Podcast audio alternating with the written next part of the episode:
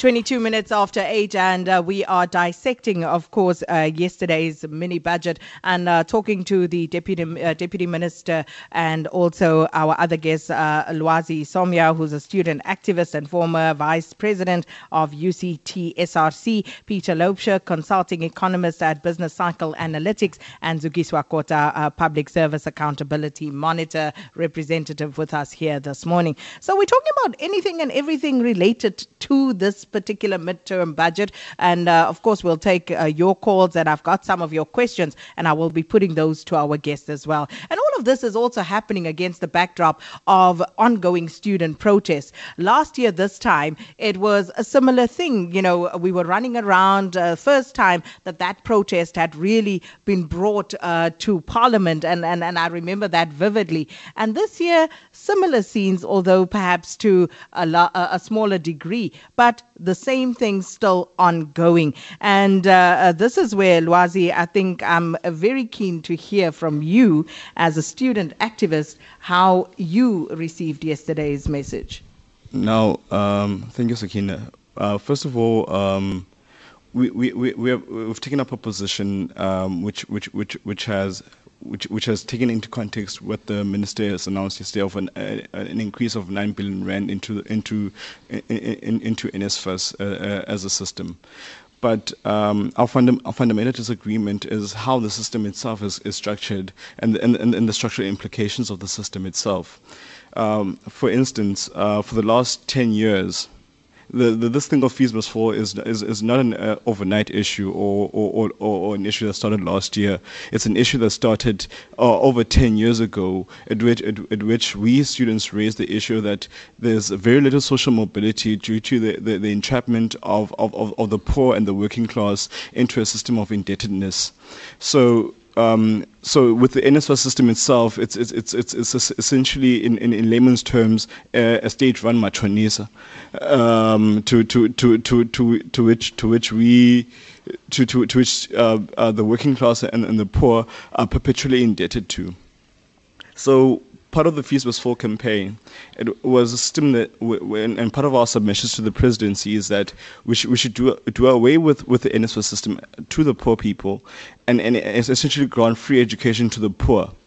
And, and, and, and extend uh, NSFAS uh, as, as a financial aid scheme towards the middle class, and then the rich can pay.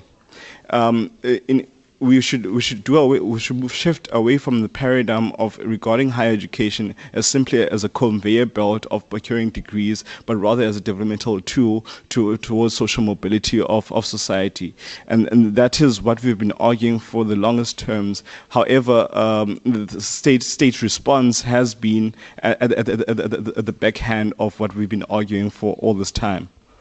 Isn't part of the problem the fact that uh, we are not hearing the same message from all concerned. Uh, some are talking about free education for the poor, some are talking for free education universally. So, what exactly are we supposed to be honing in on here? So, so what, what, what we've been hoping is, is free education for all is an ideal state uh, of, of, of operation. But however, the fundamental uh, agreement is that at least minimum expectations from the state is that free education for the poor, in order for us to uplift the, the, the impoverished in our, in our society. Um, because, because currently what, what we regard higher education as uh, uh, currently we regard it as a, a luxury or an, an, an or, or, or, or an additional expense that the state state budget has to has to incur on. Currently, we spend five percent on our education budget on higher education, um, um, um, and and, and, we, we, don't regard it as a potential investment tool for a potential future tax base. Um, so so so we, when we look at higher education, we need, we need, we need to take into consideration the implications that we have and, and, and how the state responds to it as a developmental tool rather than a, uh, a, a mere exp- uh, additional state, state expense. I think what you raise is very important in terms of how the state actually views this. And um, it was something that uh, the uh, report of the Ministerial Committee on Review of National Student Financial Aid Scheme of 2010, they actually went in on this and, and, and, and they spoke about, you know, needing to decide how the state is going to view this. So from that perspective, uh, Deputy Minister, how does the state view uh, free education? Whose responsibility should it be? And because that would inform exactly how the state would respond to it. Uh, thank you very much, Sakina. Uh, let, us be very I mean, practical about it. I think we, we can I say, the, firstly, the positive thing about the mood around uh, fall or stand, whatever it is, is that it, it opens up in a very interesting dis- discussion about what choices do we want to make as a country. I mean, there's no doubt, I mean, that you can have money for anything that you want to have. I mean, the reality is that there has to be some conversation, broader conversation in society about what choices do we want to make.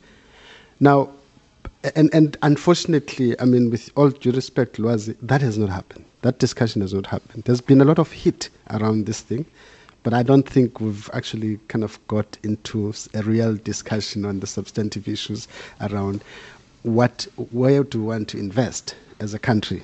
And so that's, for me, it, that's the door that this whole thing opens. And it's happening now, at least. You know, we've engaged a number of uh, student leaders. Although you still have a problem about coordination and whom to talk to, we've got tons and tons mm. of proposals now on the table that we're evaluating and looking at how to do to, to kind of build them into our fiscal model as a country. We've been engaging with Minister Nzimande, and that work continues. The intervention, Sakina, that we're proposing, it's actually 17 billion, by the way. It's it's it's to it's a it's a kind of a, a measure to stabilize the situation as of now. And what we've agreed upon with uh, uh, Minister Nzimande is that we will work at a technical level together with students and, and all sectors, people who are interested in the discussion, towards a broader conversation about how to fund education. The minister made a point yesterday that part of the problem is, is if you look at funding component of education, it has been higher education has been growing, by the way, um, consistently. It has been on a growth path, and it will continue to grow.